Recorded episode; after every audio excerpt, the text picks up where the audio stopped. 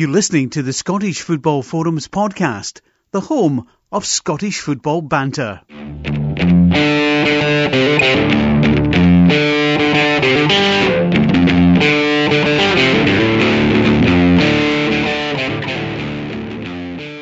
Hi, welcome to the latest episode of Scottish Football Forums podcast, season ten, episode four. I'm John and I'm your host of sorts tonight, uh, joined by regular Chris. How you doing, Chris? You alright? Aye, not bad, are you? Aye, good, yeah. Uh, so we had a good podcast last week. We had Megan Foley on, so enjoyed that from Glasgow City. Uh, and their tie is obviously this Friday, so we were saying best of luck. It's on B B C Alba. Um, so we've got a couple of guests on tonight. We have returning, well, both are returning guests actually. Uh, Scott from the Footy Blog Net. How you doing, Scott? How you doing? I'm fine, thank you. Uh, and Tony, Celtic fan. You all right? I'm all right, thank you very much. Thanks for having us. I've not got any other title for you, I've said, Tony, apart from Celtic fan and old work, and old work colleague. So yeah, that was a, many many moons ago. I know, I know. It seems like a lifetime ago. Yeah. Uh, how are you getting on anyway? Aye, all right. I think that last time I was thinking about this was I was on your pod. Uh, Ryan Christie was still at Aberdeen, and we were having a conversation.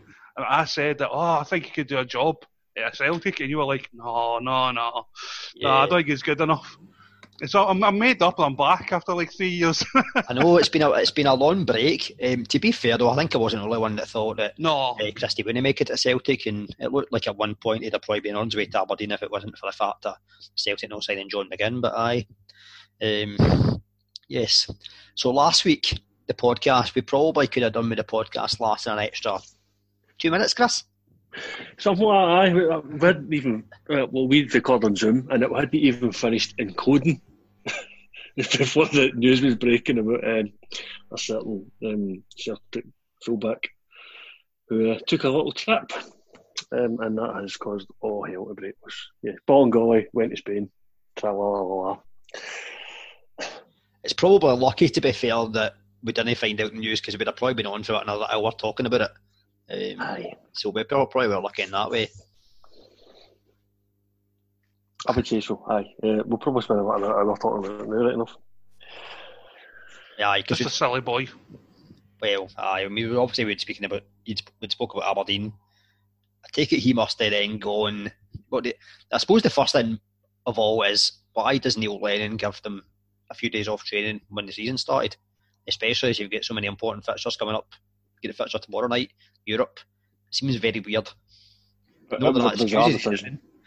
Um, no, no, no. It's, I mean, it's a bizarre decision to give him a couple of days off this early in the season, um, but to then blatantly ignore the restrictions of uh, coming to and from Spain with the quarantine um, rules that's been set by the government.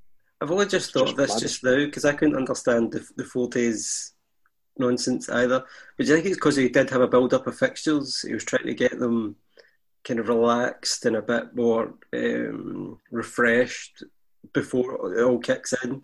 Unfortunately, what happened happened, and it's going to really impact them severely. Um, but it's more the performance. Forget Bolingoli, it was the performance against Kilmarnock after those days off that kind of showed that that was ridiculous. Never mind giving them the days off at yeah. all, but that performance mm. then solidified the fact that he should never have done it, no matter what his intentions were for doing it. Um, Bolingoli, I keep on having different ways of viewing what happened and who should be punished, why they should be punished. Um, so it'll be interesting to see what everybody else says, because I'm still kind of to and fro of what punishment should be. Uh, uh, my biggest problem is the S P F L and the S F A not seeing, foreseeing this. They were too much in a rush to say yes to all the government uh, regulations and rules, which is fair enough, but then didn't put it into their own uh, memorandum of how they should deal with any players or any teams that, you know, fell foul, foul of it. Now they're trying to play catch-up, and that just is the bit where it's going to cause, I think, a lot of people to think that it's unfair. At least if you know beforehand, then that's that's fine. I think yeah, we, we, this should have been nipped in the bud, like before we even started the season, because there was a few teething problems with the, mm. the testing in pre-season. So there was a was it Motherwell or was it Hibs or somebody got a game cancelled about twenty-four hours before it was played because the tests weren't in time. there was question marks around whether Rangers had played a game without having the test fully back yet. It was a B game, a, a, a B team game behind the doors, because it delayed kick-off to the A team playing. That was a Motherwell game actually later that night. Um, so there was, that's when it should have been all ironed out, but for reasons known only to the, the governing bodies of our game, it wasn't. We ended up with the problem with the Aberdeen players.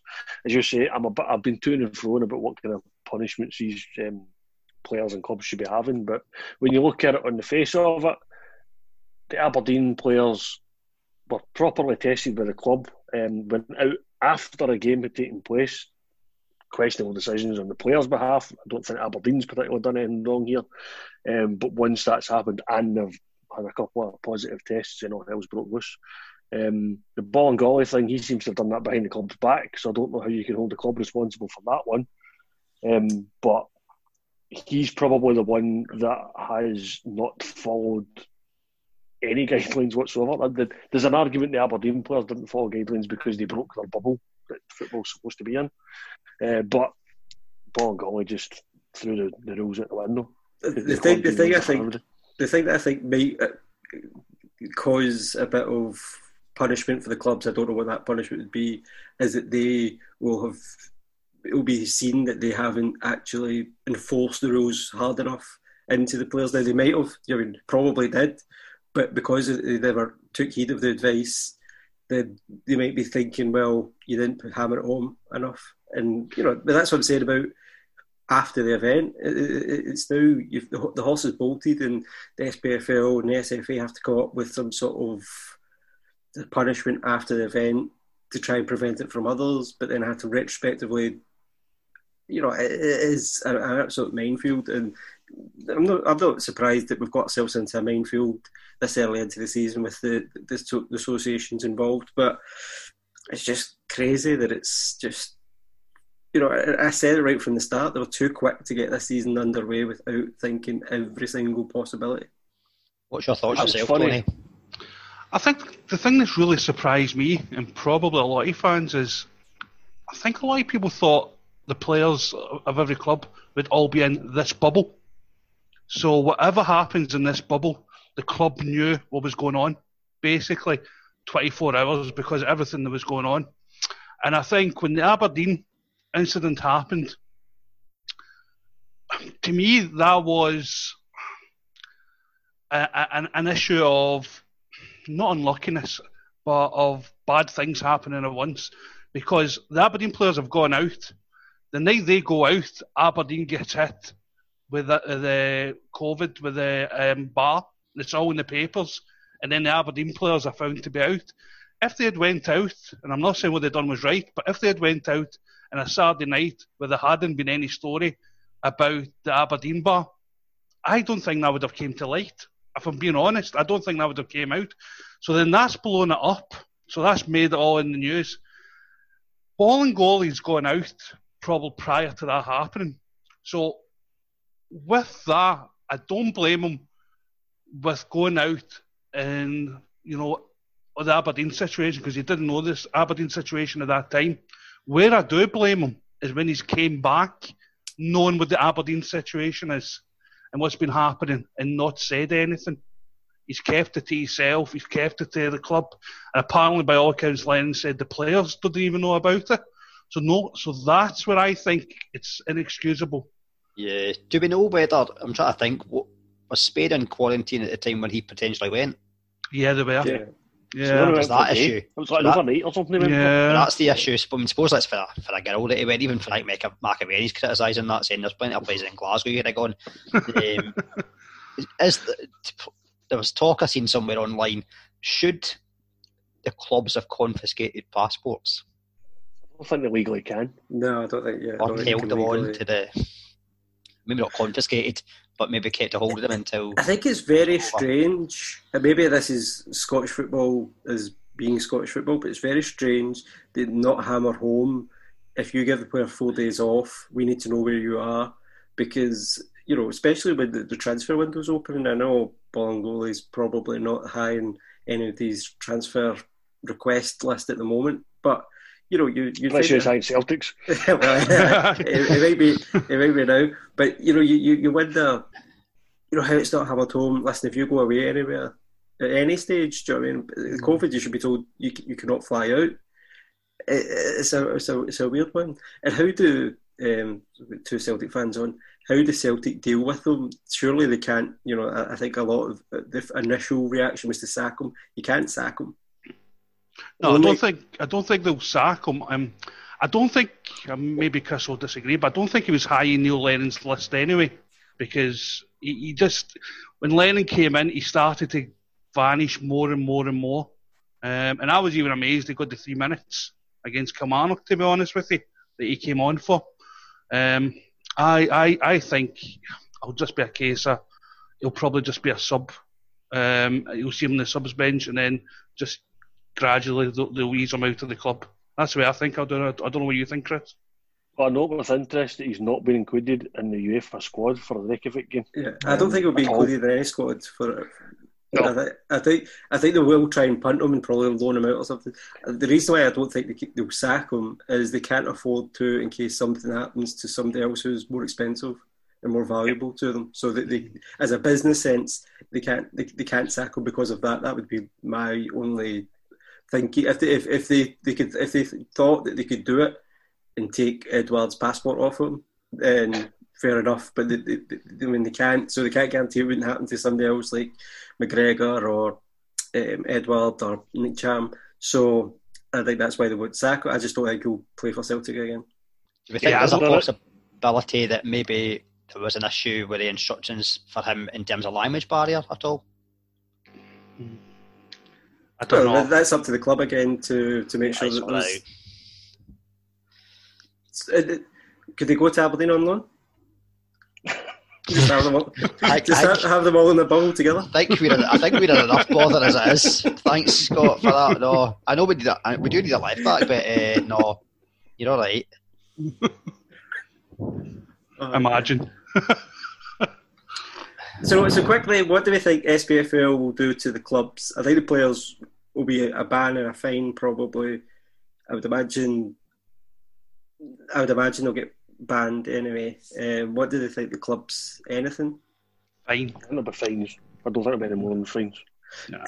This is what worries me again about even fining them. I'm thinking during a pandemic, maybe a suspended fine. Wait till you can get more money in and stuff. I mean, this is where we have to realise. You know, I, I saw somebody saying about the Aberdeen players. Two of them actually had the coronavirus, and nobody's asking about their health. It was all what they, they do, and they're a disgrace, this, that, and the next thing. We have to calm down a wee mm. bit and kind of look at it in the sense that, you know, maybe, I don't know, Aberdeen are trying to sign Ross McCrorie and Celtic are the richest team, but you have to figure out that this could happen anywhere. I think you suspend, you know, fine them, but suspend it for a season so they can wait until they're actually getting more income in. That would be my way of doing things, but I can never tell with the S P F L. Yeah, Dave Cormack came out with a statement on, I think it was Friday maybe, and talking about how I right, the players have made a mistake, there's been the apologies been there, it's been dealt with by the club, but the other factor is in terms of thinking about players, aye, they're going to get flack from all quarters, but thinking about mental health side of things, I think he, yeah. he spoke about a certain journalist, which I think most folk know who it is, but he didn't name, um, had his own mental health issues, and is it fair to basically hang them to the gallows kind of thing. Mm-hmm. Um, there, there was talk of like sack the players. There's no way they can sack the players. There's two, they're assets, business assets. There's no way that's going to happen. Too many of them at Aberdeen's um, case. Much as there's been talk today about certain goings on about folk handed in transfer mm-hmm. requests and possibly players have been told they can leave. We'll maybe talk about that later on, but um, aye, I think the, the, I think the, aye, the problem you have in that scenario is if you do that with one club, you start sacking players who have done that, then do you sack players who are not in the media, who get caught by their own clubs? So say, for example, Dundee find a player, and it's like the main midfielder, but it's not in the news or anything, they're broken COVID. Do they sack him? Or do they keep it quiet because it's not in the media? Well, it's up to the individual club. Like, you know, you start going down like above, above a mystery tour as to what rules for what, you know?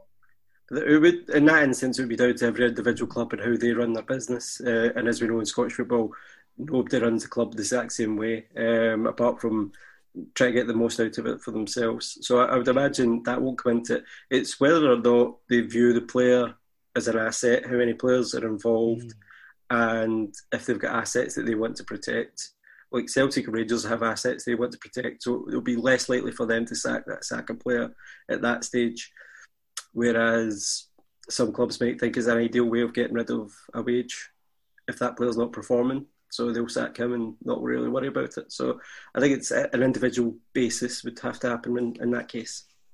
What is the actual score if another player gets caught with Scottish football? Are, are we are we shut down completely, or are we on as closed for two weeks, or is it like a, a black card or something? That's what they do in Gaelic football. Give you a black card. I mean, what what what happens um, after that, that? The threat was it was a that this yeah. is a yellow card. Mm. Uh, you're getting a red card next time. So but, the, the threat from the Scottish government is certainly that we will shut you down next time if anything else happens. Uh, thankfully, nothing else has happened. But what happens week. if it's just a wee pullback? Yeah, do you know what I mean? We, we pull back with the shut, and it's not like it's not it's a foul, but it's not. It's not a a I was trying to do what you're talking about. A wee pullback. Aye, I know that's why I had to carry on with it. uh, But yes, Nicola Sturgeon kind of made it obvious that if anything else happens, they will pause, I would imagine, football for a per- prolonged period of time, probably a month, just to really hammer home. And we can't. Nah. Your fixture list is not capable. We'd have to probably shorten the season. There's already a problem in the fixture list, given that we're talking about the, the like this Celtic Aberdeen game that got postponed on Saturday, for instance, can't really take place until January, February time. Mm. Exactly. Yeah, Aberdeen have played one game so far, so I've been in a, a sorry situation. And then you would think, I think players came back into training today. They're not exactly going to be that fit for not having their, their time off. So we're interested to see what lineup that we put out on Thursday and how many of the, the sole eight are involved. Um, so we'll see what happens there. But it's not just that. It's going to be affecting football from top to bottom. And there's been the delays, was it twenty-fourth of August now? Mm-hmm. That the lower leagues now can... Mm. start their training, so... There was certain overreactions when it came to this, and I think the reaction of delaying the lower leagues from getting back into training was certainly one of the overreactions. The the, the other one that happened that day was, the, as Scott mentioned, funnily enough, that the, the, the clubs are being punished for not doing enough uh, ahead of time um, by a governing body that didn't do enough ahead of time because they're bringing in retrospective action effectively. So they've changed the rules and what they can do. Uh, or how they deal with the, the COVID breaches by bringing it in the last few days to then hammer Celtic and Aberdeen with it, having already breached it. I'm not yeah. sure I agree with retrospectively applying the rules that didn't Aye, exist that, at the time. That, that's a problem. There was no rule set at the beginning of the season. It's just basically not make them up, but they're reacting to what's happening or what's in the media. That, that That's basically what they're doing. Um, they're just kind of reacting to things as it's going on. There was nothing set in stone at the beginning of the season about anything, really. It's all been a case of, let's see what happens and we'll take it from there. And now the, the lower league clubs all have to face a punishment, effectively, because they want to make sure they get everything in order for the the players that have already, you know, made a, a mockery of the, of the situation. Because that's what's happened. They have paused the rest because they don't want anything happening within Scottish football that could oh. close it down. And they don't know what an abroad player could do, or Cove Rangers, or any of the smaller teams. Not, I mean, I'm not mentioning those names for any reason other than they came to me, the first two that came into my head. But that's the reason. And it's, you know, it hampers Hearts are in... Um, the Scottish Cup semi-final, which I still think is ridiculous. Um, and, you know, they, they've got players that want to play international football. So it, it, it's just it's an, an unnecessary punishment because they've overreacted, as Chris says, to, to, to what's happened. And it's no ideal preparation for Celtic for their European tie tomorrow. Well, it's funny because so many times you hear, oh, it'd be nice to get time off before an important European tie. Uh, certainly if I'd over a week off.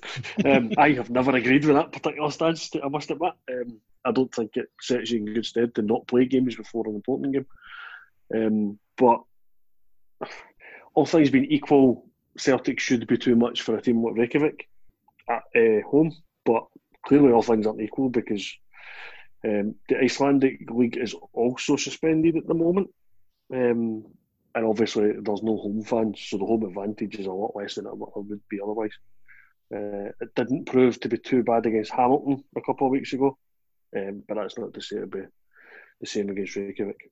Um, hopefully it's... I mean, you've said earlier that Aberdeen are playing on Thursday night as well, so um, that's... we hope that they can um, get through as well. But do, do they think Celtic, um, especially Neil Lennon, will use it as a kind of hammer the players home? Listen, we've got to prove all these doubters wrong. We've got to make a significant impact straight away, and it might actually galvanise them for the first couple of games that they do come back in. I hope so. I don't know. Um, the, the, the last time they had their time off was before that Kilmarnock game, and they weren't exactly impressive coming back for that. Um, they'll need to be a lot better than that. That's for sure. I would I, so I, I, I, I agree. My fantasy football team in the domestic action, man. I need. I had three Celtic players on my team. Shocking. Mine are all sitting on the bench.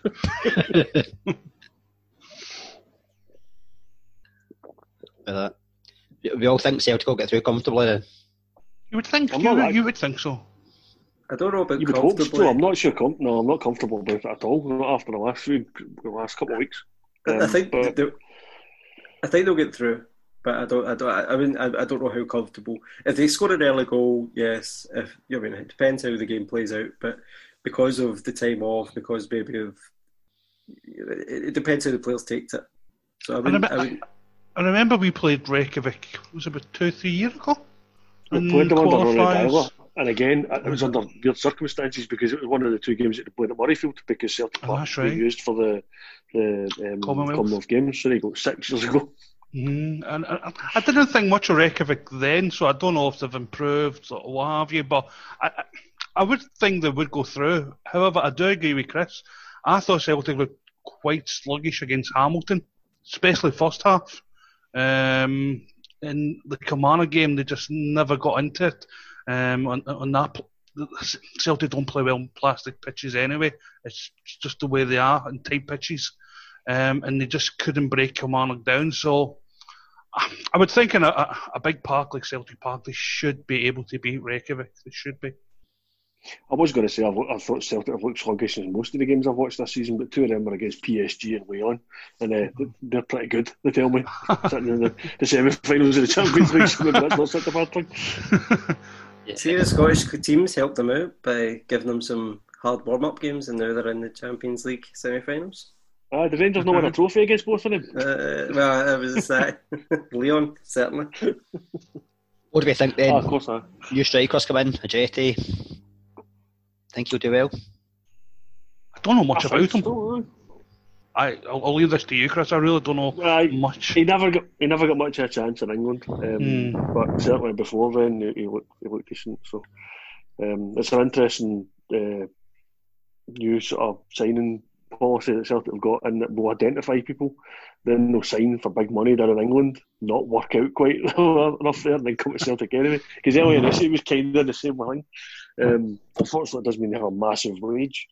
Um, but yeah, but, but we've obviously brought uh, Ajeti in um, on a permanent deal, which it did look as if it was going to be a loan initially, but a permanent deal seems to signal certainly a bit of intent there. And it gives us a few more striker options. We might be able to play the three five two again. So if we do have to drop a left back, for instance, then we could go for three to back without much problem. Um, we do start to be playing defence because we don't have too much um, selection options with a, a back three.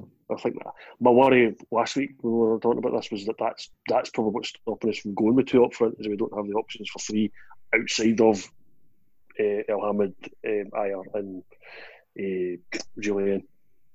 I forgot about Beaton last week. Like uh, Beaton as well. Beaton, who sometimes played at the back, but it's not an ideal. I, yeah, I, I don't like Beaton at the back, if I'm being honest. Uh, It's, it's, a, it's a last resort. He can be solid. He, he can be solid at the back, and then other times it, it, you have like the rabbit in the headlights games, like he did in the Stana once.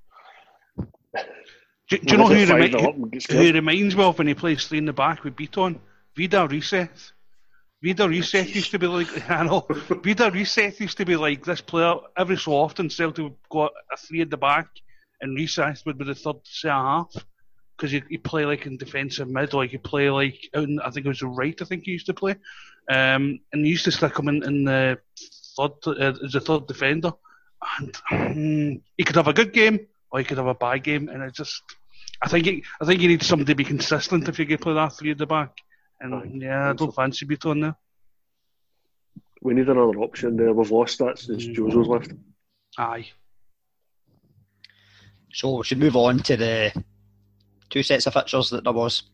Though they were they were shortened a wee bit because obviously Sky must be raging just now. I mean, I mean that's what Aberdeen Saint Johnson cancelled, then Celtic Saint Mirren was cancelled, but mm. there was a game played on T V last Tuesday. Uh, Hibs and Dundee United. To be fair, maybe they weren't, maybe Sky are better off avoiding these games because yeah. they seem to be a bit jinxed at the moment. They showed three games this last week and they've only had a goal.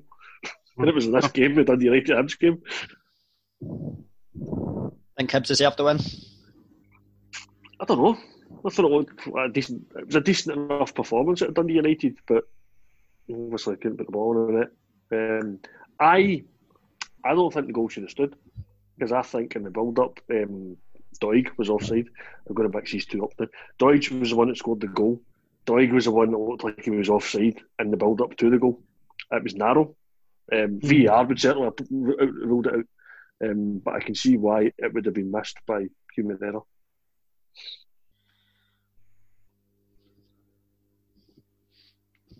Anyone else get any thoughts on the game? Uh, Doig, I think this calendar year has really, you know, started to show his, his worth for Hibs, and I think specifically again in this game, he won like thirteen headers.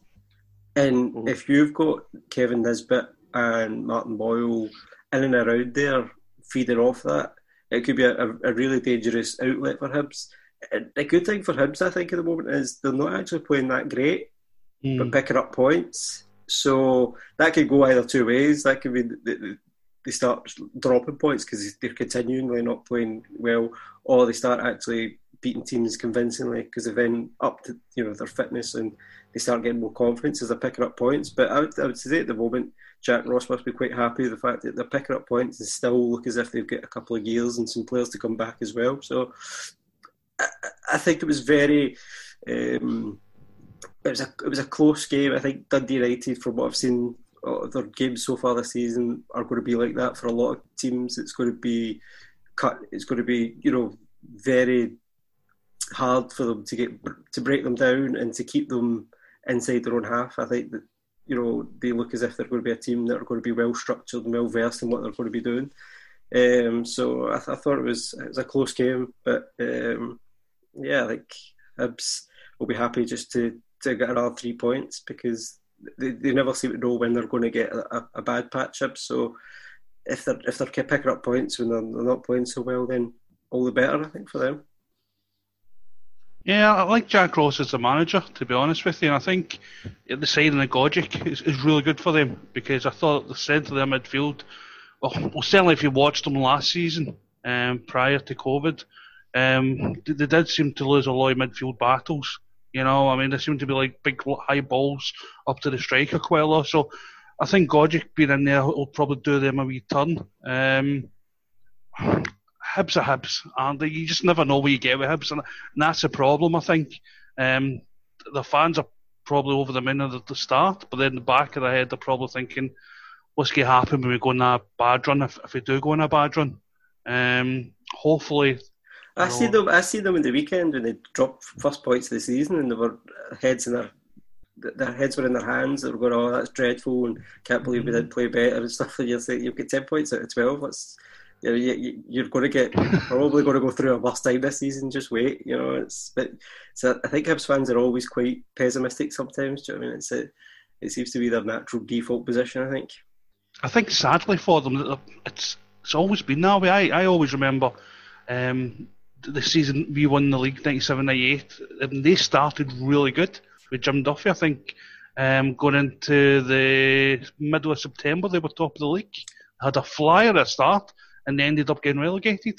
I think even and, up until Christmas they were doing really yeah. well, and then dropped off the cliff. So and yeah, think, as fans they are they are used to it, so they they're, yeah. they're probably waiting for the for the bad times to, to kind of return. I'd like to see them do it. I, I'd, I'd I'd like to see them build on it and become a good team, you know, and and really try and get third. You know, and try and get that third, fourth place for themselves. I think they, they've been a good team to go into Europe if they expand themselves. And if they can provide uh, footage for the away fans to watch, that'd be good as well. So, uh, uh, one thing that's come up over the last couple of days, obviously Hibs are interested in Ross McCrorie, potentially on loan or maybe a permanent deal for them Rangers, but weirdly enough, it looks like it. He might be going to Aberdeen. So certainly Hibs are looking to strengthen their squad further, which I think they will need if they want to compete up the, the top end of the league. But uh, mm.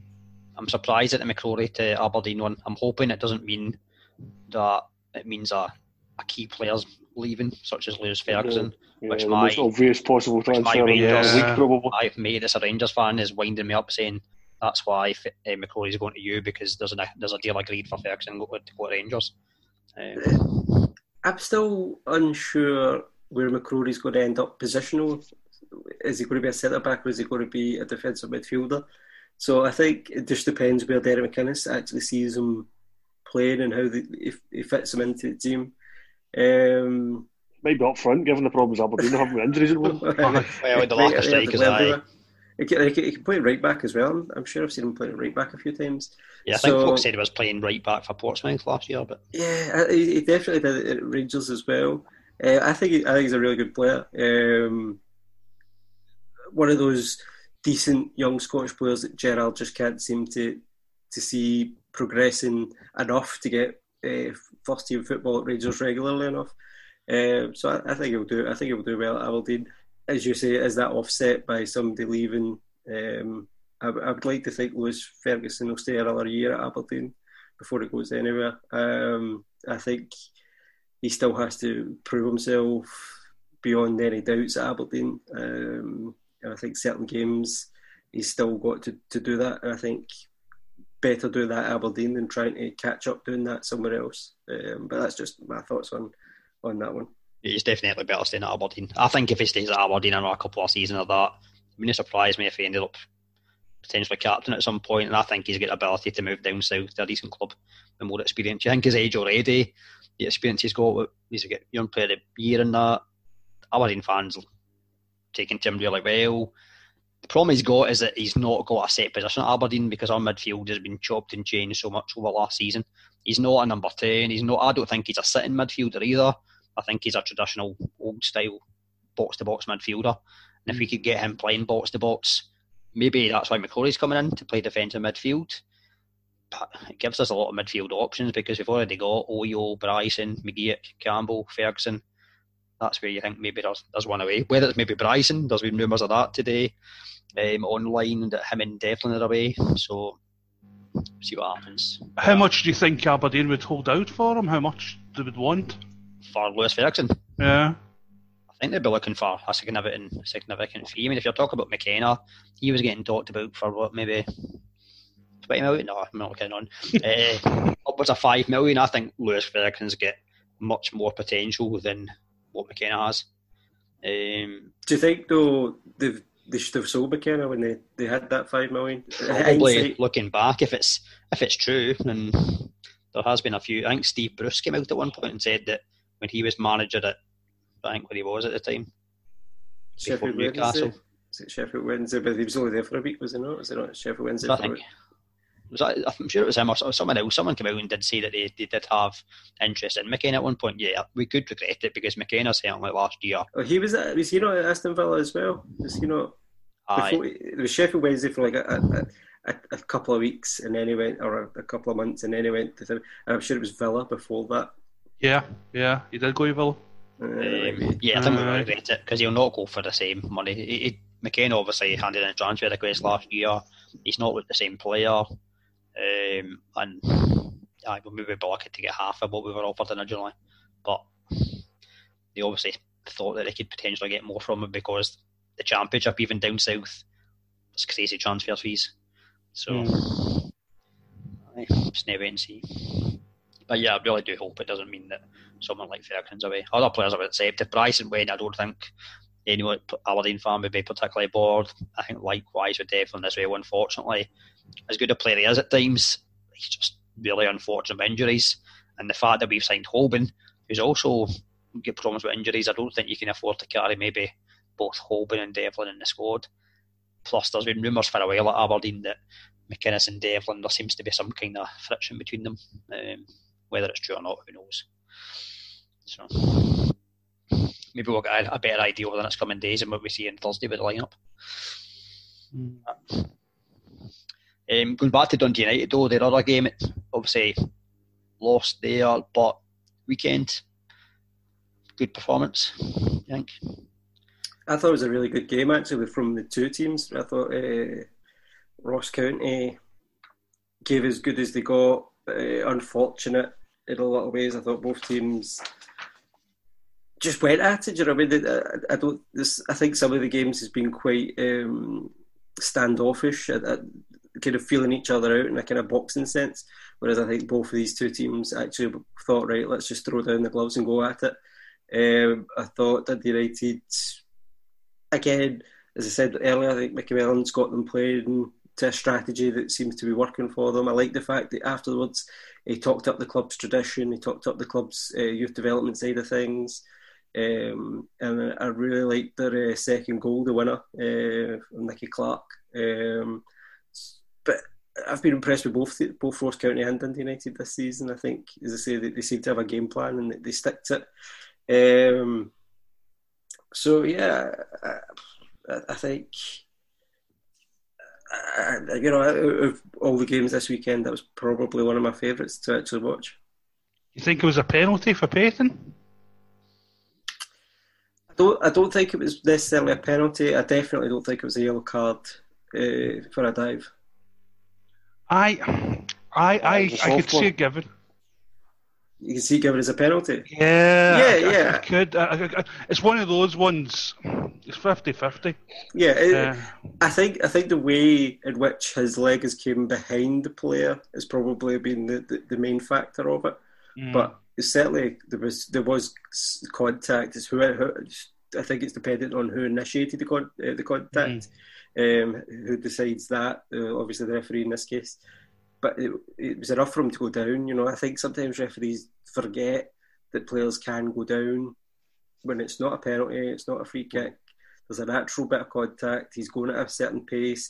He's thinking that it's going to be more contact than it, than it actually is. Certain things, players' minds, just carry on the game. I don't, I don't, I didn't understand the the, the, the booking situation. And yeah, it could have been, it could have been given as a penalty. I think that, you know, as I say, it just depends on your interpretation of who's kind of initiated that contact. I would like to have seen what would have happened if there was a crowd in the ground. um, I, I, I, it's, it's weird. Yeah. It's a, it's a crowd. What's that? But do you know, do that when you watch games and you see decisions. And you, I, I've been doing it a lot recently. I've been thinking, I wonder what would they have given if there'd been like a full house or a crowd there. Would they have automatically? Because I think some of the referees are making better decisions or they're more confident in themselves because there's nobody about to give uh, them abuse. It's funny. I, I actually... More quickly, point on the Rangers game yesterday. The referee was very quick to give Morelos a yellow card, and I, and I think I think he knew the camera was on him. Just the, the way he gave out the yellow card, it wasn't just they gave him a yellow card. You know, fair enough, it was a bit of dissent. You know, the referee wants to give him a yellow card, let's give him. But it was it's as if he noticed it was Morelos, ran up to him. And just showed her the yellow card in this theatrical kind of way, and a, a kind of almost like a wee kind of smirk in his face. So, I, I, he would would he do that if there was a Rangers, even a Rangers away crowd? Mm. I, I, I, that yeah. I was going to say Allenville, obviously Tony Macaroni Arena, um, but yeah, it's very interesting when you look at the refereeing decisions that they could be very much would they be swayed by the fans? It's a it's a very good point. Do we think, aside from the penalty shout, though, Ross County would be disappointed not to get a win with the chances that Stewart had? Yeah, well, that's the, that's the thing. He's had a good start to the season. And I think, had he put his chances away early, then the game could have been... He could have been running away with, with, with the game. And then, unfortunately, they don't defend well in the first goal. They could have cleared that two, twice better. The, the, the first clearance should have been better. They, set, they then set themselves too deep for when it came back, which is fair play to Dundee United again. They kind of decided to not panic in that situation and pass the ball back across the deck, and then it crossed in. I think just Ross County just panicked in the in their, their own box. They could have been just a bit sturdier. Um, but yeah, had had Stewart taken his chances, the game would have been gone by then. Overall, though, you would say both teams were pleased with seven points after four games. Oh, definitely, and both both managers will be happy with how the, the players have came about, that the, the, done a, done their jobs. I think that's the most important thing for both of them, and how they've taken to the strategies of what they've wanted to do this season. If they carry that on, then there'll be no issues for the two teams, I don't think. Uh, Ross County were my tip to go down, and I want to do regret that, because they, you, you say it, they were they were given as good as they got against Dundee United. It was the same against Kilmarnock in midweek as well. I mean, They, they had the lead in that game, lost it, but managed to fight their way back into it. They had a chance, they had a post as well in that game, so they, they, uh, I'm lucky, I think te- they might have got three points out of that. I think out of all the teams, Chris, they seem to be the ones that are kind of at people's ankles and getting about it, and you know, they do seem to be kind of really eager to get in and do their jobs, and uh, I think that bodes well for them this season. Yeah, we touched on it a wee bit. Picked up points others wouldn't get because of that. We touched on the point as well, I think it was maybe last week, the whole situation with Ross Stewart playing that kind of deeper role, because obviously, naturally, you would expect him to be playing as a target man up front, whereas playing from midfield, he's popping up in the left, popping up through the middle, popping up in the channels and that. No one knows how to pick him up or how to deal with him, so... He's been really impressive so far. So, but you had to see the, the spine of the older players have all been quite impressive. I think Guardian's been really good um, on the left-hand side, and Weigel's in the middle as well. And I think even though you've got a kind of a blend, if your experienced players are actually really performing well, again, that, that has you in good stead. And to be fair, at the moment, uh, Ross County's experience, more experienced players have done well, and that's given confidence, I think, throughout the team. And then we like our pick-it-out moments, so I think Donaldson's certainly a contender for pick-it-out this week with his goal. It was great technique. I think, you know, t- the teammate cushioned it down with the chest. I think I, I always love the volley. You kind of cut it cut it in with your uh, the top of your foot to get a bit, a bit of a, a swerve, a bit of a bend on it, and it's just taken it away from the two defenders. I think the keepers kind of thought one of them was going to get deflection, and it's just not happened, and it's taken away from the keeper as well. I thought that was a, a very good strike, yeah. And then, I'm trying to think now, going back to the other midweek fixtures that we had, Motherwell and Livingston. So, the big comment from that was Stephen Robinson came out and saying it would have been like playing with seven men to try and get some kind of reaction after the game. That was his response. But then he, but then he only dropped two. So, you know, you, you go into the next game, you only drop two players. How have you, how did it, I mean, that, I know, I understand where the comments coming from, and he's probably, you know, he's he's probably not wrong, but I, I, it seemed it seemed a wee bit premature, I think. Um, the, the thing I would say about Motherwell that I've noticed in their games this season, I still don't know where, if the goals dry up from midfield, where they're going to come from up front. I don't really see somebody... You know, and has that been the case for a while since Bolt left? Have they had somebody scoring goals in the kind of last third? Um, obviously, I think Campbell's, Alan Campbell's great. I think um, Ross Turnbull could be coming back onto a game, but then will they have him when the transfer window shuts? Uh, that could be a, a, another one. I think, I, I just think the comment was a bit premature, and it never really got a reaction in the Hibs game, and I think that's where I would suggest, mm. well, it was a, an unnecessary comment. If you're not going to get a reaction, you're only going to drop two players. And they, they did okay, they did okay against Hibs, but it wasn't, it, I mean, it didn't really see, it wasn't a, a, a full team of players trying to prove themselves to the manager again. Unless well, you're talking about the defenders, because the defenders did all right against Hibs, whereas mm. the goals yeah. he conceded against Livingston, it was obviously a penalty, it was the first one, which mm. smashed it away with forearm, so no doubt about that one, but the, the Forest second, should have been marked a bit better. Yeah, the, the defence and the, the Forest goal was, was woeful. Um, uh, uh, the the defence clearly had stepped up um, in, in the Hibs game, but... Yeah. I, I, it, it, again, where the goal's going to come from? If, the, if, if you can't rely on other areas of your field, other areas in the midfield, the defence. It has to come up at some stage from your forwards, and I just don't see somebody scoring regularly enough to possibly get them back to third place again. Do you think he, he might be feeling the heat a wee bit from fans? Because from any time I've ever heard Motherwell fans, whether it be on the radio or in, um, you know, like the papers, um, they either seem to be, they really like him or they don't. There, there's no like, I, I, I don't really know the whole Motherwell fan base, what they're like with regards to how they feel, but looking at it on the media side for Motherwell fans, it seems to be that they're kind of always split. He's he's always like one defeat away from getting criticism big time in the papers by Motherwell fans. Do you think he's now thinking, well, I'm going to start putting some of the blame on the players here for this, rather than me getting it all the time? I think one thing you've got to consider about Motherwell last season was a bit of an exception to the rule in terms of league form under Robinson, whereby they maybe punched above their weight. Prior to that, they weren't particularly great in the league. Okay, they did well, what, two seasons ago, they got both to both cup finals. But I think maybe last season they punched above their weight a wee bit. Mm. And now, maybe because they finished in third, teams are a bit more, right, we need to prevent them playing. And they're only maybe the type of team that's going to play through you, Motherwell. I think they've all kind of suit maybe playing on the counter-attack. You've got the likes of Turnbull as well, who's just coming back from like a long-term injury. And probably there's a wee bit of too much expectation on him to perform um, with that as well. So I, don't, I think Motherwell, I think Motherwell as a football club are very good at promoting themselves. Mm. And I think in that instance, I think Robinson gets a lot of good attention because it's from his own kind of club media, but I just don't. I don't see the the positives that certain people seem to make about it. I don't see. I don't see him as a as a as a negative uh, manager or anything against him. I just don't see him being, you know, talk about Northern Ireland international job and stuff like that. There, there was kind of stuff that was said about him previously down south. Was it bullying or something? I can't remember the, the full the full scenario and how that ended up, but. Um, I think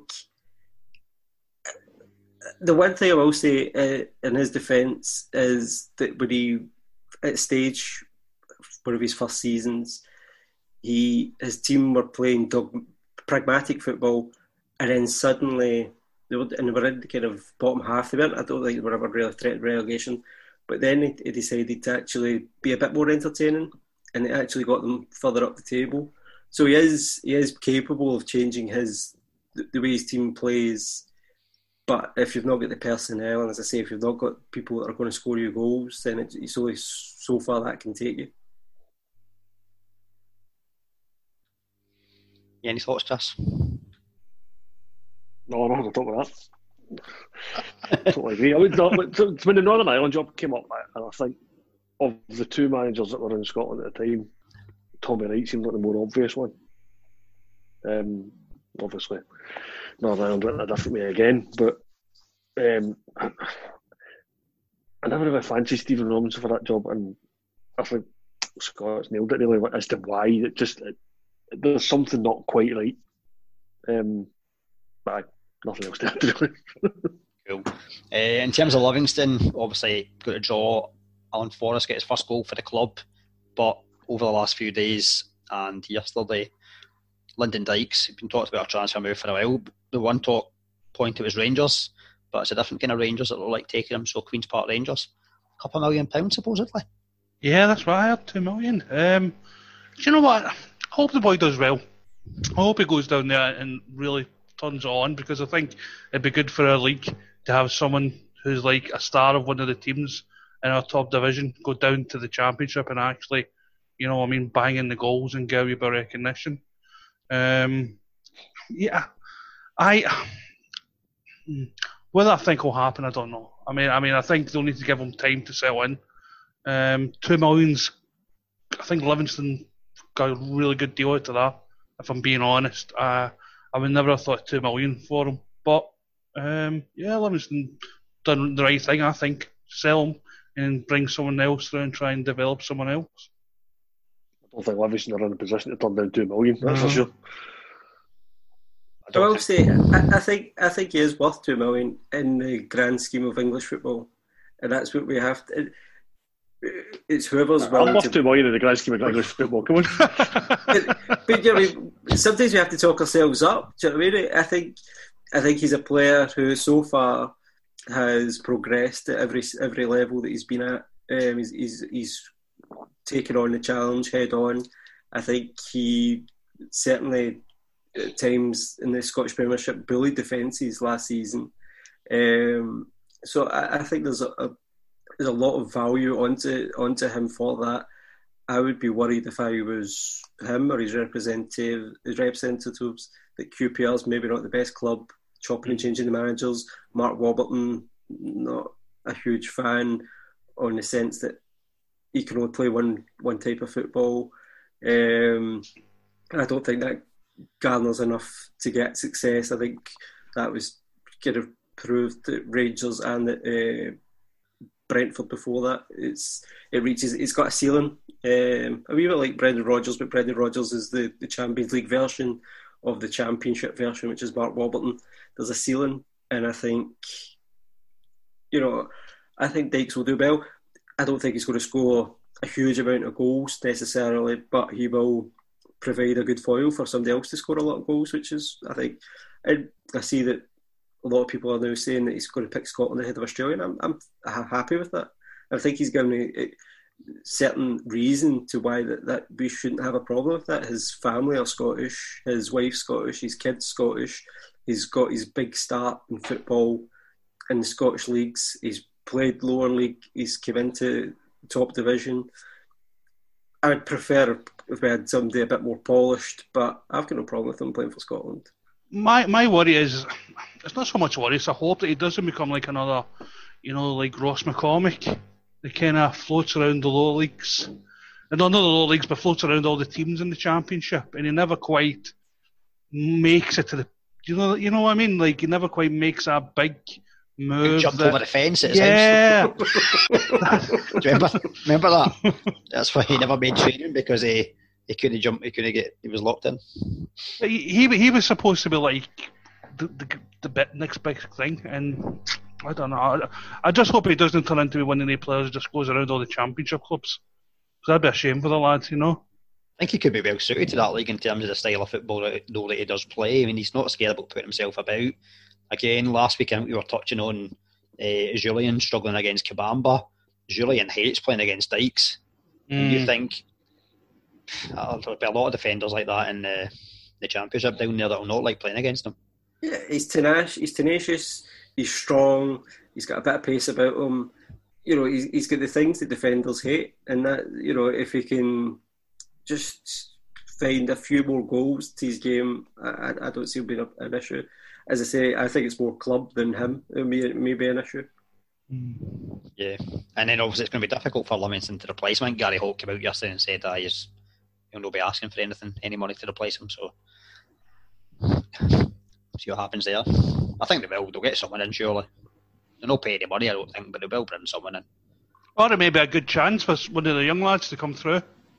Get, get their opportunity, you know what I mean? Try and do it that way. Try and get one of the kids through. So way, I suppose that's the best way you can look at it in a Scottish football term. It gives another Scottish kid, hopefully, a chance, you know, to do something. Aye, well, the boy Hamilton started up front yesterday against Rangers, and mm. he did all right. I mean, he didn't have much service or much support, but I thought he did okay, considering. Yeah, you can't, and on, on that basis, you can't judge a, a striker um, because no. they never provided a, an, enough going forward. It will be games against your, your Haltons and Ross Counties and stuff like that that you'll have to then oh. judge whoever comes in. Um, they seem to have a couple of options from the bench. Um, I've not seen enough of them. I remember the, was it the Slovakian or Slovenian boy came on and then got injured and had to come back off, and they brought the boy they, they signed from co-winning Rangers uh, or who played for co-winning Rangers at, at some stage on.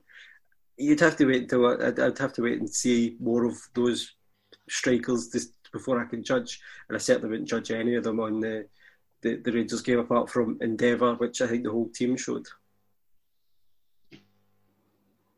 I know you're spot on in terms of Livingston get their tactics spot on yesterday. They know that Rangers don't like playing against a team that sits in mm-hmm. that deep, and it's up to Rangers to break that down, and that's something under Gerrard where at times domestically I think they have struggled. Um, it's something that frustrates me when Aberdeen play them. but we have we have got results by sitting in against them, because they do they do they play nice football up until the final third, but at times mm. they, they lack that bit of penetration, they, um, they, or that bit of guile. There was no need for Gerrard to play Jack and Kamara in midfield the way he did, and the two of them just kind of floating around, passing the ball, you're probing but not actually getting anywhere. He would have been better off, um, I think, Haji as a number ten and starting off with two kind of fast wingers that are going to try and get beyond the, t- the byline or f- get the balls into Barisic and have uh, Tavernier to, to put it into the box. Uh, I think, you know, I think Gerrard's issue yesterday, and it's it's an issue that I think has hampered him a few times, is he's not been quick enough and probably not cute enough to actually start with a different formation, and he's just gone with it again after a good result, and you've got to say, well, you've got to look at who you're playing. And it's been mentioned already that Celtic don't like playing these pitches, and Rangers don't, but Barisic coming out and saying he doesn't like these pitches beforehand does my head in. Why does a player mm. give an excuse before they've even played the game of football?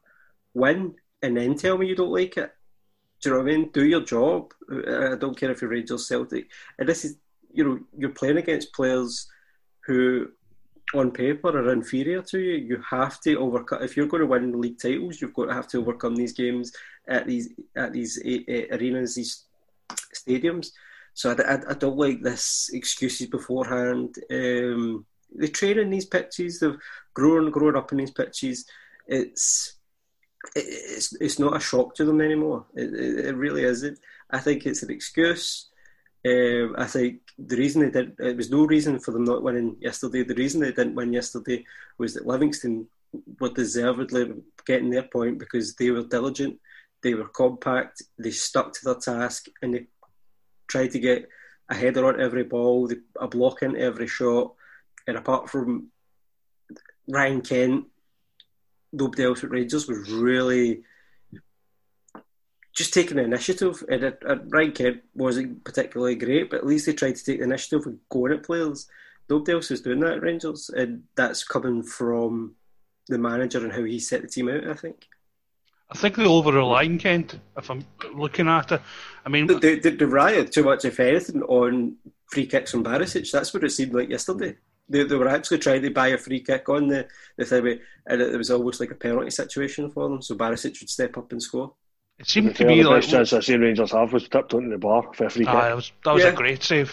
Yeah. But, but, that, but you could see from Rangers, or I saw from Rangers uh, play, that that's what they were playing for. That's what they were hoping for, that that, that situation was going to happen.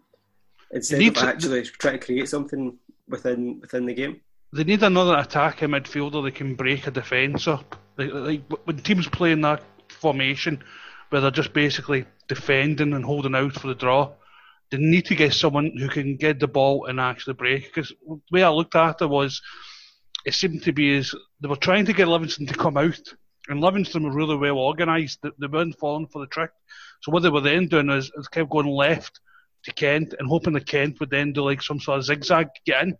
Now, whether that was, as you said, Scott, to get a free kick or to get some um, play where they would be able to do something off the ball, I, I don't know. But that seemed to be, everything seemed to be pass, pass, give it to Kent. Because and, a, a part of that reason, Tony, is because there was an imbalance, because Hadji's on the right and Hadji's not a fluid player who's going to stick to the right-hand side. He should be in at number ten, and this is why I'm giving Haji a bit more time to settle in. Everybody's writing him off, as Scottish football does, after a couple of games. He he, he will be like that. There will be games that he, he comes in and out of games. That's just the way he's going to be, I think. But play him in his natural position, give him a bit more freedom, and then have somebody else on the right, not Barker, who I've never seen have a good game at Rangers. I've not, I've not seen him have a... You know, he made a mistake... Not him personally, probably Man City made the mistake of not giving him back to Hibs for another season. They, mm. they took him, he went to Preston and was a bit back player, and now he's came to Rangers and he's not he's not the player that he was at Hibs. He's not confident, he, he's just, he doesn't give anything. I would play Jones or bring somebody else in. Aribo, obviously, injury doesn't help. But you've got to find somebody else that can give you something on the right, and that's why they continue to go down the left, is because they never saw that apart from Tavernier on the right. And how long, how many times in the last three years has it been Tavernier on the right? There's nobody. Gandia's left. There's been nobody else to, to really give them something naturally on the right hand side enough. I think yeah, I think Rangers. On you go, Tony. I was just going to say that I, th- I thought they did miss a Rebo actually, because mm-hmm. um, he'd actually played quite reasonably well um, for the first couple of games. So I think they did miss him, just as someone who goes past the midfield and supports the attack. I don't think there was M D supporting um, More- Morelos yesterday. Um, Ruth, Ruth could be that player as well. He could play as a number ten, so he could be in and around and maybe win flick-ons and do stuff as as well, and maybe bring out the Livingston defence a bit deeper. I don't think it worked in the second half. It's hard to play that position coming off the bench mm. and, and doing something from that. Um, and it, you know, he's probably not fit enough to start and play that way. But you, you could have started Hadji as a ten, have somebody else on, on the right hand side. And then, if he if he doesn't feel he has that position, then bring somebody else in. You know, he's still got his Liverpool loan obligation to, to bring in somebody for that role, surely. So, you know, it's... I think the the issue is where we're too reliant on our fullbacks for getting deliveries into the box. I don't even think Hadji plays on the right. I think Hadji and Kane are both asked to play almost like inside rights, inside lefts. Mm. So, all that Livingston needed to do yesterday was basically double up on the fullbacks. Because the middle of the park's just crowded because Livingston are bringing everyone back, and there's no that creativity. Kent was maybe good in bursts here and there. He looked quite live. Like he's had a pretty good start to the season. Um, so I was a wee bit critical of him last season. I don't think he delivered quite enough for Rangers compared to when he went in his loan spell. Hadji's not done quite enough yet. But as you say, Scott, he's a number ten. He's no, he's no a, he's no a wide player or even playing in that kind of in between position. Um, so a lot of chan- a lot of kind of issues.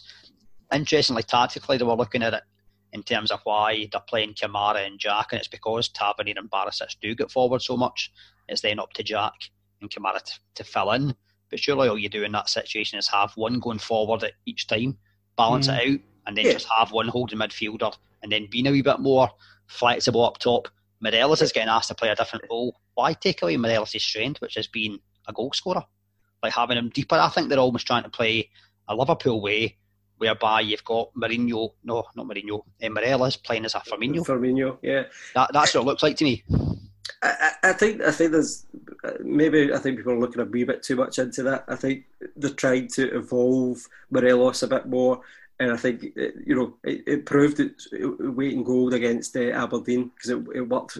But you've got to, as I say, this is what I think with Gerrard's issue is, sometimes you have to change things up, especially in the games that you know your team aren't at their, at their strongest. Change it up then. Make make them think before they've even gone to the park that they need to prove themselves to the manager. Um, I, I don't know if Morelos will evolve into that position full time. I think it all depends on where Morelos goes or stays. Um, I think he will play further up.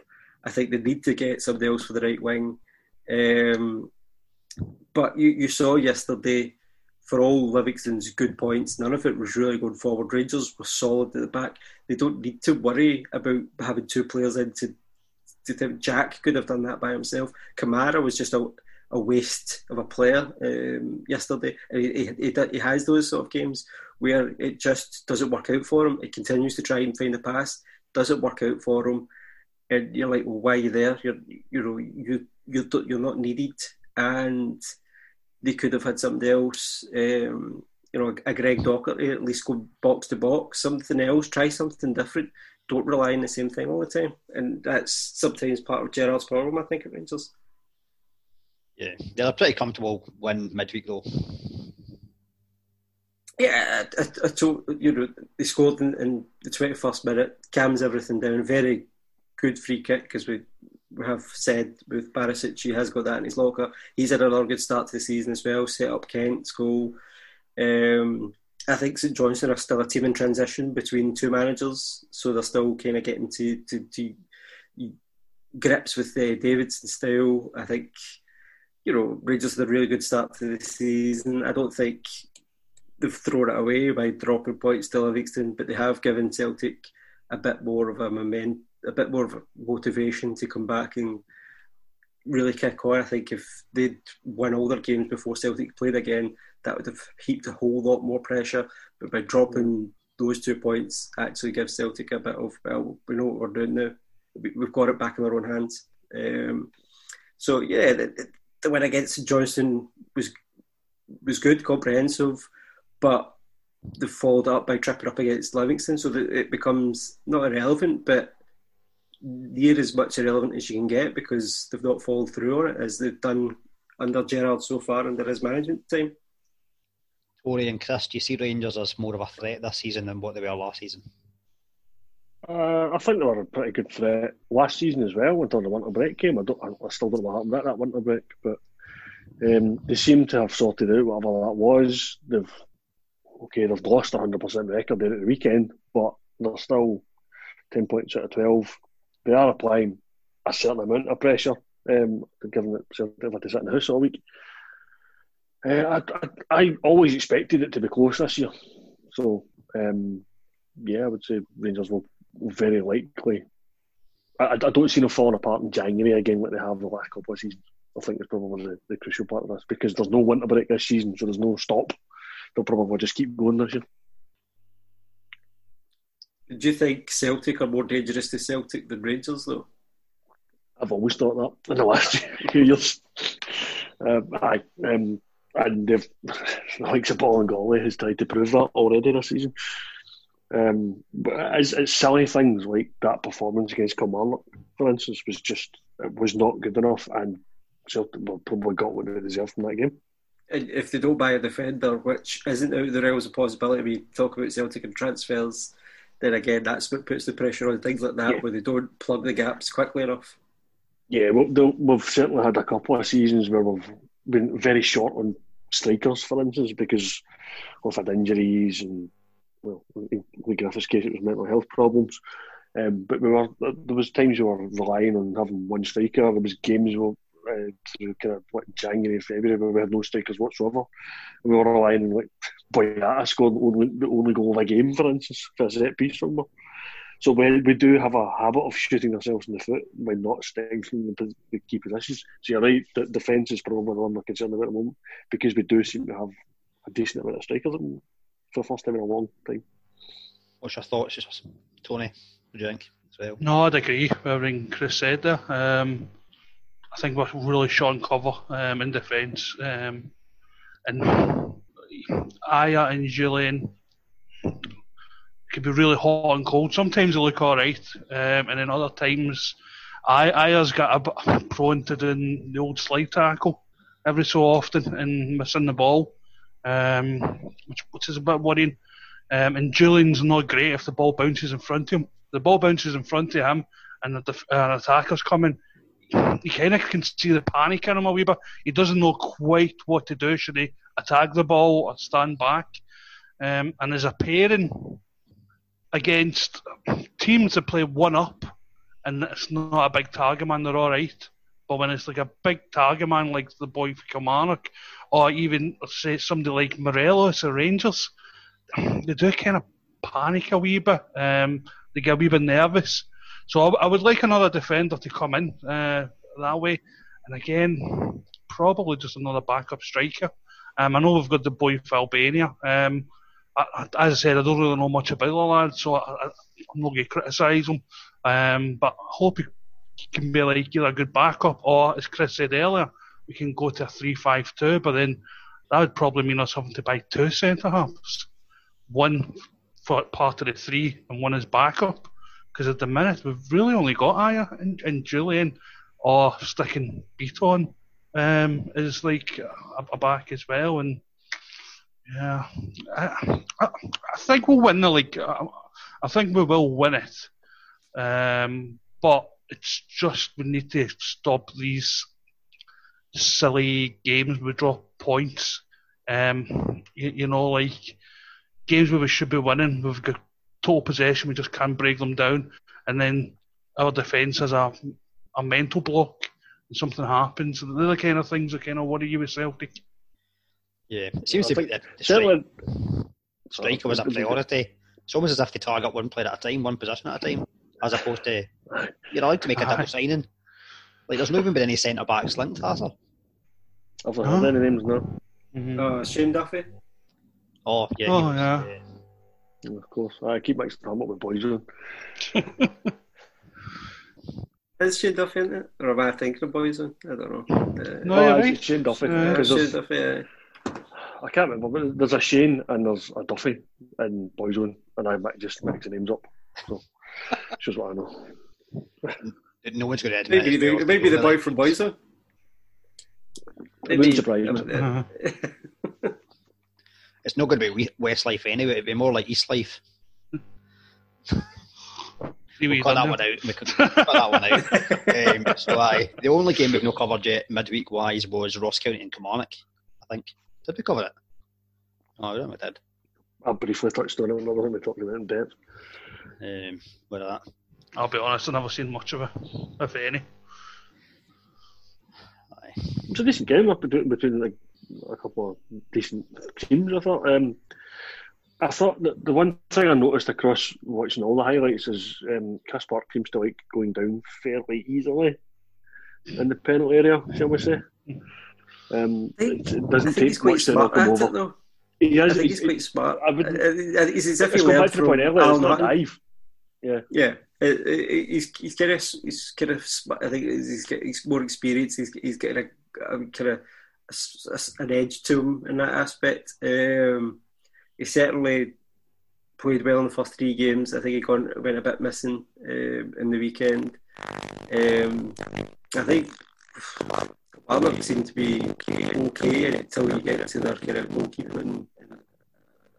I don't know why he's still in. He's still get, getting the number one jersey. I would, I would take him out like, for his own sake.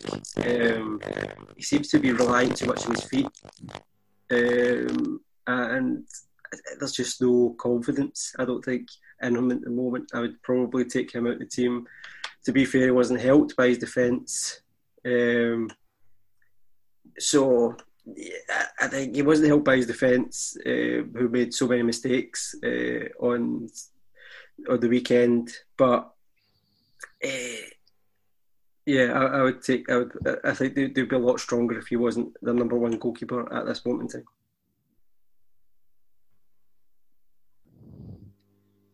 Any other thoughts? No, not, not us. For that game, wrap up the midweek fixtures. That's me. Uh, I feel sorry for Hamilton and Saint Mirren because we've not really talked about them yet. Because no. Obviously the, the the victims, the real victims of the, the COVID scandal are the teams that had to get their games postponed. I'm not sure. It's a big disappointment for Hamilton to have their game postponed at the moment. They're not, they're not clicking, and they must be kicking themselves that they've not produced at least some sort of distance between themselves and Aberdeen. Have only played one game. Um, in terms of points in the table, Saint Mirren look another team that are very to progress in the right way. They've, I, I think uh, I'm trying to pronounce his name properly. Alnwick, the goalkeeper, mm. and Joe Shaughnessy. Have been, they've they two have, have been two really good signings for them, and that they've showed up that defence. Um, So I, I think Saint Mirren again are going in the right direction. From what I've seen from Hamilton, you know, the, yes, losing to Celtic, there's no great hardship in that. That's fine, but they've lost two home games against Saint Mirren now and Ross County, and I'd be a bit worried that they can't yeah. get points from those games. That's I'm no going to stick my neck. Previous seasons are picking up. I, yeah. I'll, I'll stick my neck and say that they'll go down this year. This will be the year oh, they'll, they'll go down. That's it. That's why I didn't say that. Do you know what? I never, I've never tipped them. I've never tipped them. But I think this year they, they just look. They just look lack in all departments. I think they just. I think yeah. a lot of teams. A lot of teams have stepped up. A lot of teams look very tactically diligent, and they still look a step below everybody. And I'd be worried that they're trying to play catch-up already in the start of the season. I think they'll really struggle if Templeton gets injured. If, if, yeah. if Templeton goes, I don't know where they'll get goals. The, the highlights of this game seem to show that Hamilton probably had the better of the chances, although Saint Mirren got the only goal of the game. Um, but a lot of the Hamilton chances were they were almost too easy for the keeper to save because he was saving them with his feet all the time. That's I think something stuck out for me. I think I watched the the first half in particular. Saint Mirren could have been away with it by that point. I think Rice said that himself in his his interview. Saint Mirren were far and away the better team in the first half. He, he then said that Hamilton were the that's the best he's seen them this season in the second half, but they just still didn't really create enough. And that that final third, you know, it's all right get creating. But if you're not going to start taking your chances, and as I said, the same kind of thing about Motherwell with their strikers, but they've got more about them in midfield, and a couple of other teams. Do you know what I mean? That's what it's coming down to, and that shows you how hard it is to find a good goal scorer at this level sometimes. Mm. And Hamilton, I think, are, are, are the same. It would be the same for Saint Mirren. I think it would be because got some goals in them, but not regularly enough, not in the, a kind of fifteen, twenty goals a season.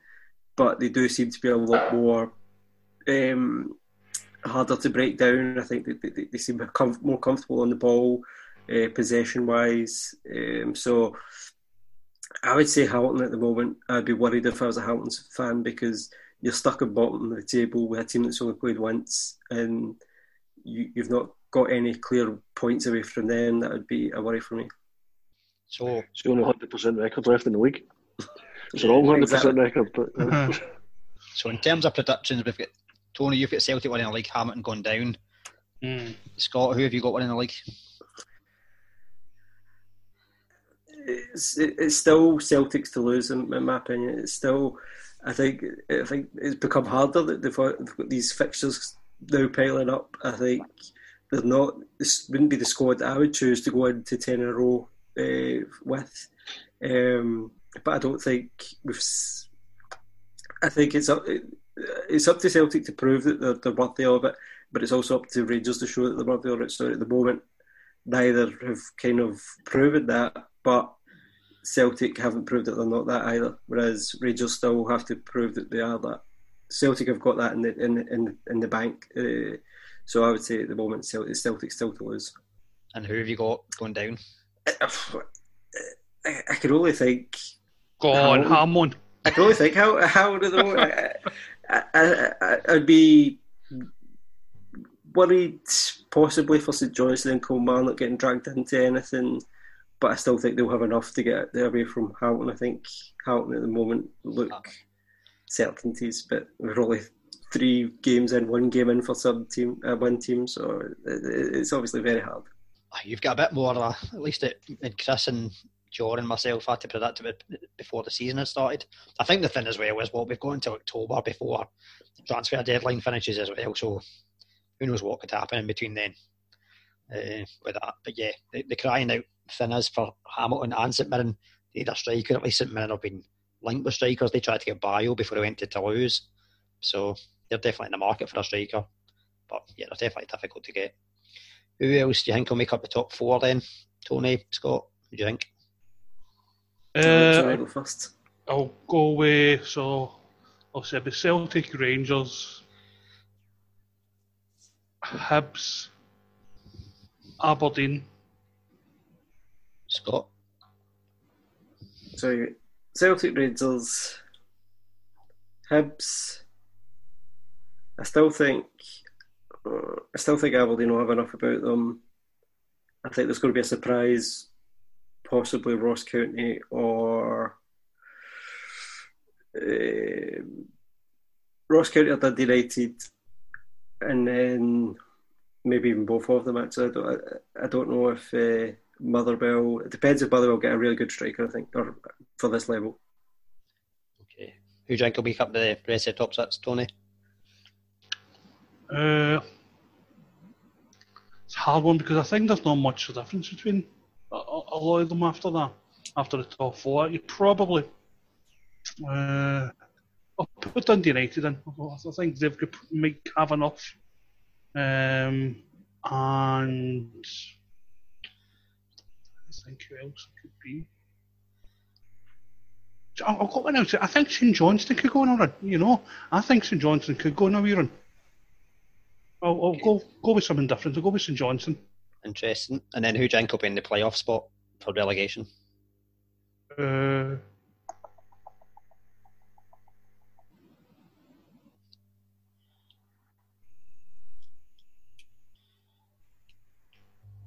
be a Kelly. Kelly. Scott? Yeah, I was thinking between Kelly and Saint Johnson. Maybe Saint Mirren. Uh, maybe Saint Mirren, if, depending on how they, they, they get goals. But I think they're, they're better defensively, so I'll say Kelly as well. You'll say Kelly as well. Okay, right. It's still only Tony Fitzpatrick that thinks I'm under the top six. He's, I said he's a lovely man, so I hope for his sake that they are top six. But hey, I'm, I'm, uh, only have good things about Tony. Not to say he's going to be right. I think he's one of those guys that you've said's a, a, a potential dream guest to get on. He used to always come round to all the schools in Paisley, so he did. He used to always come round, like every month you'd have like this kind of seminar P E with Tony Fitzpatrick um, every so often. Um, uh, he, he seems alright, he seems a nice enough guy. He's, to be fair, he is Simon through and through.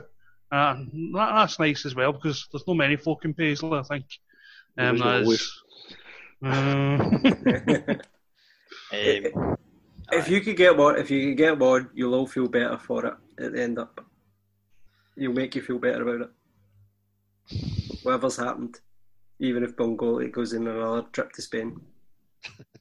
And I think we never really touched on the Killy Saint Johnson game, did we? We didn't. Never, because we have not slagged off Finlay for that pass back. Well, both, oh. the, both the goals are poor ones. Uh, everyone, every goal was a defensive disaster. But again, Rodgers didn't fill me with any confidence. So if he doesn't fill me with any confidence, he's not going to fill his defence with any confidence. And he wasn't quick enough out to either. But I think the, the, the thing that Saint Johnson might have in their favour is Alec O'Halloran and Henry as a combination uh, up top. So I think if if they can really work hard at it, I think they could be a good partnership. I think Saint John, uh, Kilmarnock for the first half were tremendous. They looked really good. And then they shot themselves in the foot. Mm. The boy got sent off. He's young, uh, you know. I mean, we've all kind of done that. We've all, we all have seen that before. It's just bad first touch. It's a free first tackle. Yeah, and he's just yeah. went. He's just went. Oh my God! He's trying to make up for it the worst possible way and got himself sent off. I, and then, I think the problem with that red card is there wasn't that much malice in it. It was. I, it, it was, was stood it was up. A, so I, I'm not going to argue it wasn't a red card, but it's one of the softer red cards you're going to see. It's Do you know what? Went, I oh, agree. This lunge. Uh, I agree one hundred percent in that, because I, the way they were talking about it, you thought he'd, he'd actually broke the guy's ankle in two or something. He's he's just, he's went for that tackle and he's been fully committed. The thing that's made it look bad is the speed he's went at. Because he's went in flying, that's what's made it bad. No, but I don't think he went in flying, no, that's the thing. But, I think he went, because he went in the studs up. It's, it, yeah, it's what, what he's been set off for is he wasn't in control. That's that. That's the, the thing. He, so he wasn't in control with his pass, and then he wasn't in control with his tackle. He's clearly lunged in, and his, his studs are shown. I don't think it was particularly the worst tackle. I don't think it, there was mm. no malice in it. No. He was just a young kid who's just trying to make up for his mistake. And as I say, he's done, he's done it in the worst possible way because he's lunged in. It, it, it does look bad from the outset, but we've all we've all done it. We've all had it done to us. We know what's happened. Mm. He's he's just. Been unfortunate that he's kind of, but he'll learn. Hopefully, he'll learn from that. It's a good start to the season. Hopefully, he'll, he'll learn from that. Um, I thought Parrish had a, a really good, and that's the difference between the two goalkeepers. You know, I was talking about Rodgers. Parrish at the other side really commanded his area, had these great saves, and that breeded confidence within the Saint Johnson team to then take it back into Kilmarnock in the second half, and it kept them in the game for, the, for to, to, to do that in the second half. And I think that's the, the kind of difference between the two teams was actually goalkeepers. What was McGowan thinking of for the uh, for the first Saint Johnson goal? What I, I don't understand why I'm, I'm trying to remember now why he didn't hit it with his right foot, but he tried to hit it with his left. And kept, I, I, I don't know why he tried to do. I don't know if he was off balance or. He's just lost where he is. I, I, I don't know what, what, why he's done it that way. We've been, been watching Karate Kid two before that or something like that. it, it, it could be down to, is he right or left footed to begin mm. with? If if it's his wrong foot, then he'll always, he's automatically going with his, the foot that he prefers.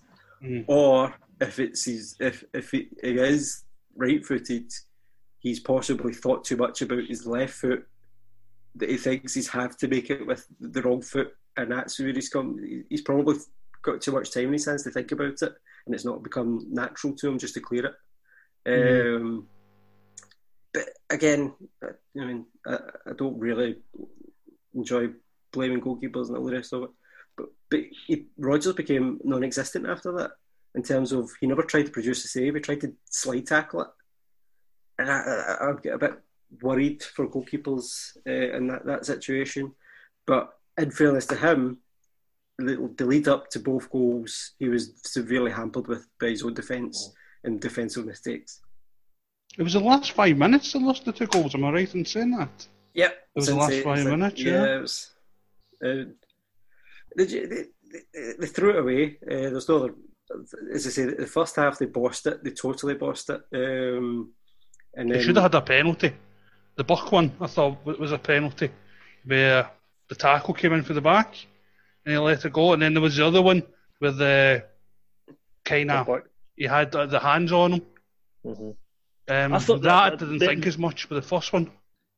Well, I, I, I thought there was a few questionable decisions from the referee start towards the start of this game, because you, what you mentioned, the, the Burke one, maybe they'd got in too easily, as I mentioned earlier.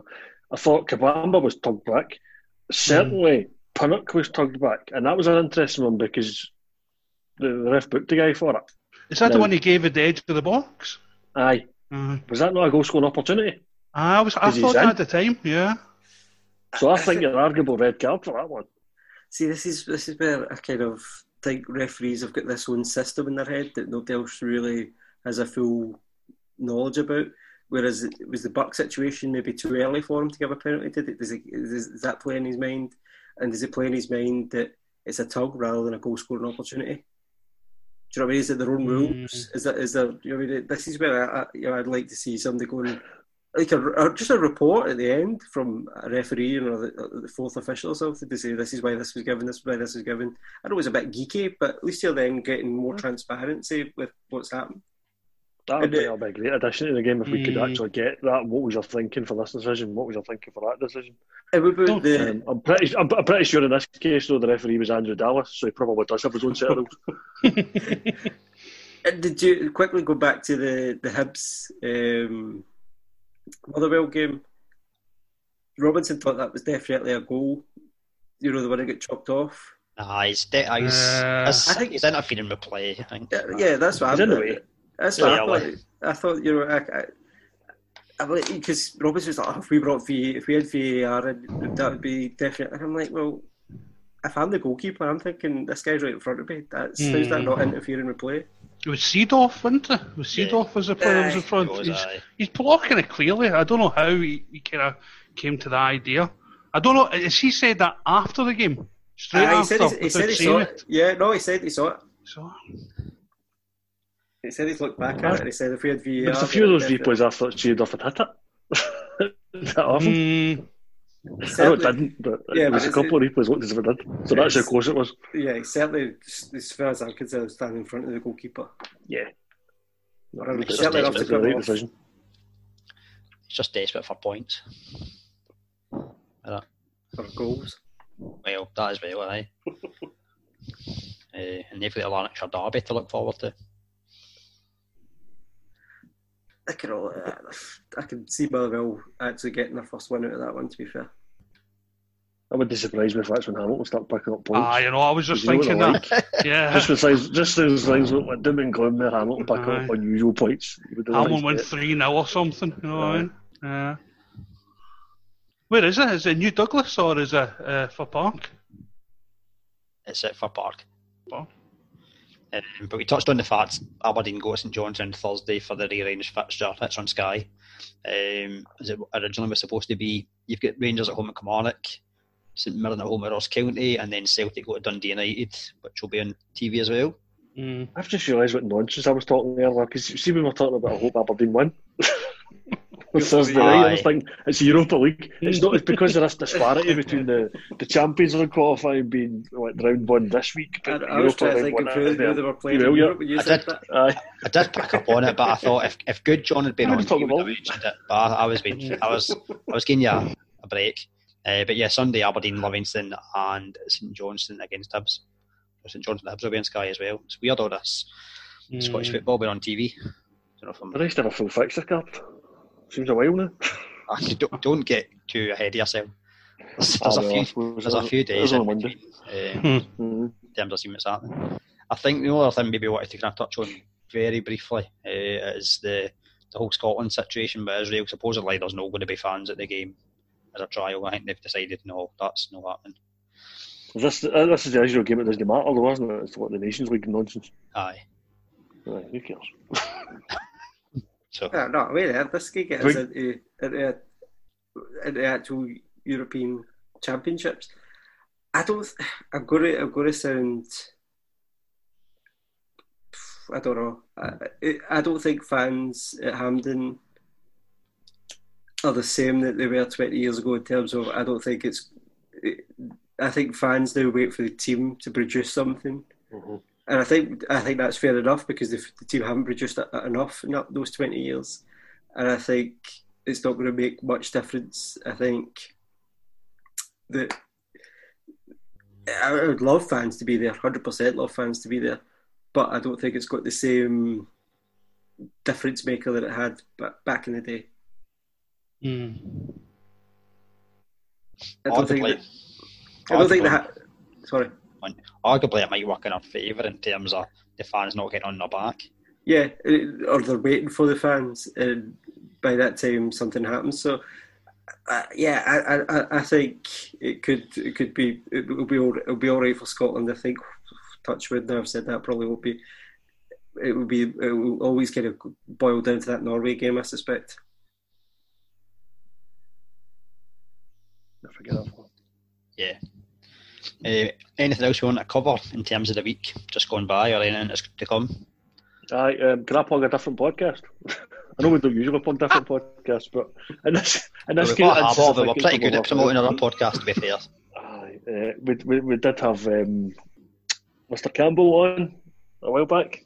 Um, John, the good John, has repaid the favour and has been on the Campbell's Footballs podcast uh, in the last week or so. So it was recorded before um, he went off maternity leave, um, so I hadn't had the child yet by then. So obviously we said last week congratulations because the child was here. Um, it's amazing he knew it was a boy. It's almost as if science has advanced far enough to do such things. Yeah, I listened to it, I listened to it earlier and uh, yeah, it was pretty good, but not as good as our podcast. It was, it was as ours. So because we are very good at plugging. It was more. Podcasts. So. It, it was far more sort of organised and just as John rightly said in that podcast, we do like this to be like a kind of chat in the pub. So aye, this has been quite a lot of chat in the pub tonight. Like, right, aye, if, I'll go and have a listen because John's great. And yeah, much as the, the listeners can't see us, we are recording this in Zoom, and I do feel at times that there's probably a situation whereby folks have been putting their hands up when they like to speak. Um, it's bad enough sometimes when there's three of us on, but four, I think it was like all vying for position. So uh, it was good having you both on, Scott and Tony, again. Cheers. Thank you. Um, I think we'll probably be seeing more of you this season as well, hopefully. Aye. Delighted. Yeah. So hope you enjoyed it. Good to have you back on, and Chris, as always, pleasure. Uh, always. For us. With that, so I will speak to you pleasure, next week. Cheers, guys. Cheers. Cheers. Cheers.